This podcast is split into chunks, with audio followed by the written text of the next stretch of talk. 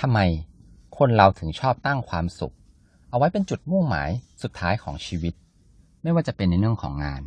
แล้วก็เรื่องส่วนตัวทำไมเราถึงไม่เอาความสุข มาเป็นเรื่องธรรมดาธรรมดาในชีวิต ระหว่างทางที่เราก้าวไปข้างหน้า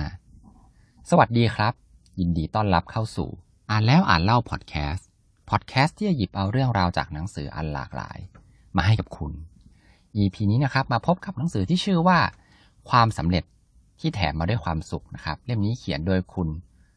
สุทธิพงศ์ตันติยานนท์นะครับ ก็หนังสือเล่มนี้ครับเป็นบทความสั้นๆนะครับ อ่านง่าย แต่ว่าได้ข้อคิดดีๆ มากมายเลยนะครับ เล่มนี้ก็จะเกี่ยวกับเรื่องของการทำงานแล้วก็เรื่องของความสุขนะครับ เรื่องแรกนะครับ ที่ผมเลือกมา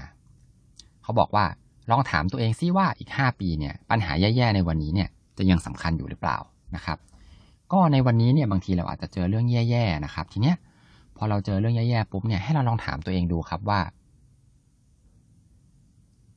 อีก 5 ปี ปัญหาแบบเนี้ยมันจะยังสำคัญอยู่ไหมครับ เพราะว่าจริง ๆ แล้วเราอาจจะไม่ต้องกลุ้มใจอะไรมากมายขนาดนั้นก็ได้นะครับ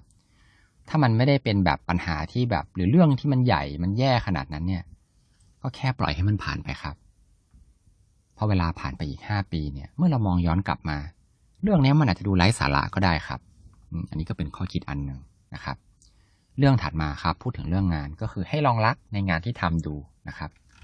คุณผู้ฟังชอบงานที่ทำอยู่ไหมครับ ถ้าไม่ชอบเนี่ย แล้วต้องแบบนับวันรอนะครับ เมื่อไหร่จะวันหยุดเสาร์อาทิตย์สักทีหนึ่งอย่างเงี้ยครับ เราลองกลับมามาหามุมมองใหม่ ๆ ในการทำงานของเราดูไหมครับ ว่างานเราเนี่ยมีอะไรดีๆซ่อนอยู่บ้างนะครับ ไม่แน่ครับงานของคุณเนี่ย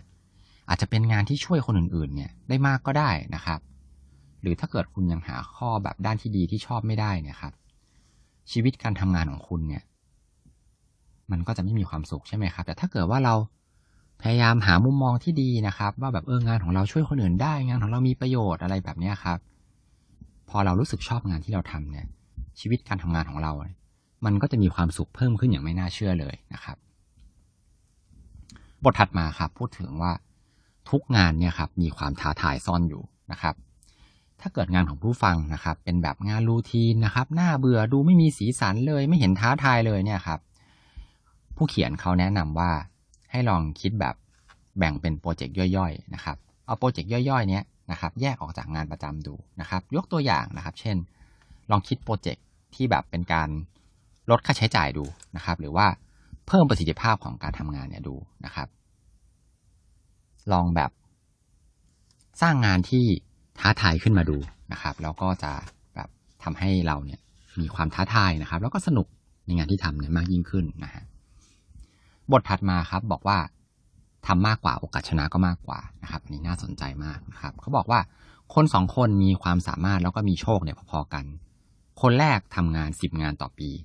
คนที่สองเนี่ยทำงานยี่สิบงานต่อปีนะครับ สมมุติว่าถ้าเกิดว่ามีโอกาสในการประสบความสำเร็จเนี่ยโอกาสเฉลี่ยเนี่ยอยู่ที่หนึ่งในสิบงานนะครับ คนที่สองเนี่ยก็น่าจะมีโอกาสงานรุ่งกว่าคนแรกประมาณเท่าหนึ่งนะครับ เพราะว่าทำงานมากกว่า เรื่องของดวงนะครับ เรื่องโชคเราเนี่ยอาจจะควบคุมไม่ได้ แต่การที่เราเนี่ยอยากจะเพิ่มโอกาสในการประสบความสำเร็จเนี่ยเราเพิ่มได้ครับ จากการที่เราเนี่ยพยายามให้มากขึ้นนะครับ ขยันให้มากขึ้นทำงานมากกว่าก็มีโอกาสประสบความสำเร็จมากกว่านะครับ เรื่องถัดมาเป็นเทคนิคในการพรีเซนต์ครับ ผู้เขียนบอกว่าในบางครั้งเนี่ยครับถ้าเกิดเราลองเอาผลลัพธ์นะครับ หรือว่าเอาแบบ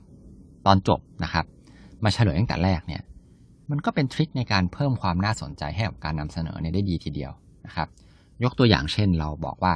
วันนี้เนี่ยเราจะมานำเสนอวิธีการที่ช่วยลดต้นทุนเนี่ยลงได้สิบห้าเปอร์เซ็นเลยนะครับ หรือว่าอาจจะเป็นการที่แบบ วันนี้เราจะมานำเสนอวิธีการที่ช่วยเพิ่มรายได้ให้แบบ ประมาณ 20%ภายใน 18 เดือนนะครับ อันนี้เป็นการที่เราเนี่ยเอาผลลัพธ์นะครับ หรือว่าเอาตอนจบของการนำเสนอเนี่ยขึ้นมาโชว์ก่อนเลยนะครับ บางทีการเก็บผลลัพธ์เนี่ยเอาไว้ตอนจบเนี่ยมันก็คือสิ่งที่เราเนี่ยทำมาอยู่เป็นประจำใช่ไหมครับ แต่ถ้าว่าการกลับด้านครับ การเอามันมาโชว์ตั้งแต่แรกเนี่ยมันก็เป็นการที่ทำให้คนฟังเนี่ยครับ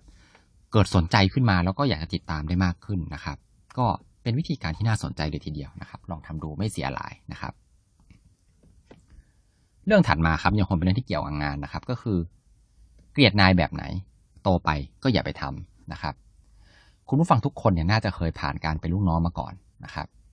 คำแนะนำก็คือให้เราเนี่ยจำเอาไว้ครับว่า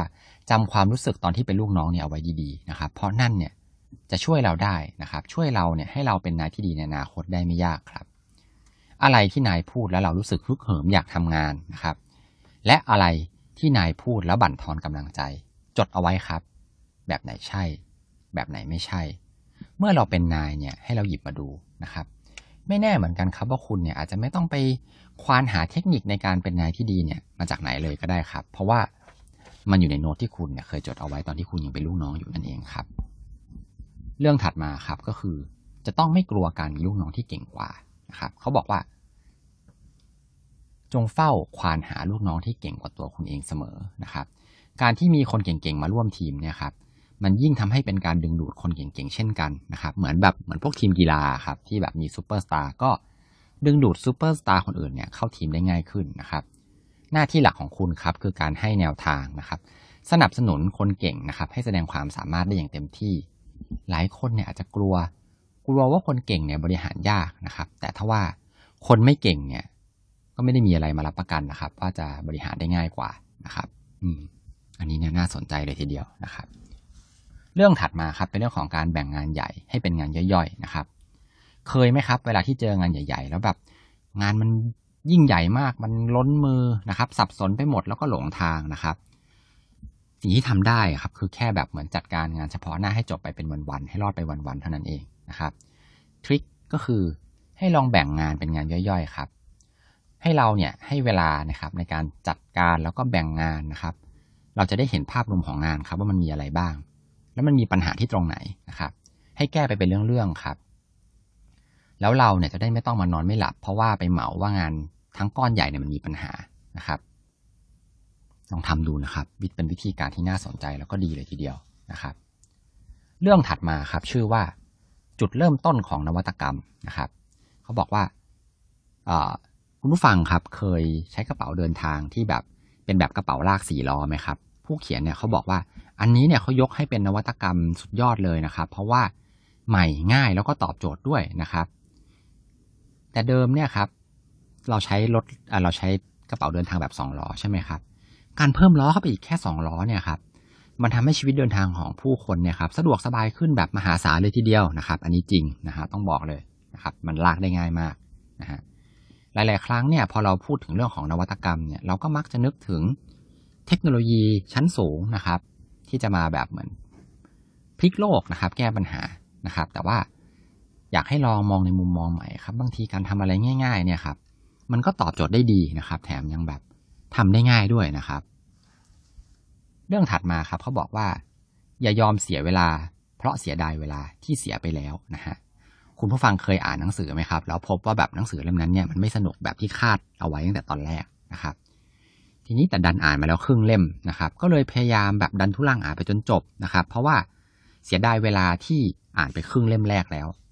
ฟังดูคุ้นๆไหมครับ ก็ต้องบอกว่าผมก็เคยเป็นเหมือนกันนะครับ อันนี้ ผู้เขียนบอกว่าจริง ๆ แล้วเนี่ย เวลาที่เราเสียไปแล้วเนี่ย มันไม่ควรจะมาเป็นปัจจัยนะครับ เพราะว่าเราเนี่ย คือมันเสียไปแล้วเวลาตรงนั้นนะครับ เราไปทำอะไรกับมันไม่ได้ แต่เวลาที่เรายังไม่ได้ใช้ตั้งหากนะครับ มันอยู่ในกำมือของเรานะครับอันนี้ก็เป็นอีกข้อคิดหนึ่งนะครับ ที่ดีมากๆเลย นะครับ ก็หนังสือเล่มนี้ครับถึงแม้จะเก่าแล้วนะครับ แต่ว่าข้อคิดข้อแนะนำเนี่ยยังใช้ได้ดีอยู่เลยนะครับ อ่านง่ายด้วยนะครับ เป็นบทความสั้นๆ แนะนำเลยครับสำหรับคนที่ทำงานทุกคนเลยนะครับ สุดท้ายก่อนจะจบ EP นี้นะครับ ก็เช่นเคยครับ ขอให้ทุกคนมีความสุขในการอ่านหนังสือที่ชอบครับ แล้วมาพบกันใหม่ EP หน้าครับ สวัสดีครับ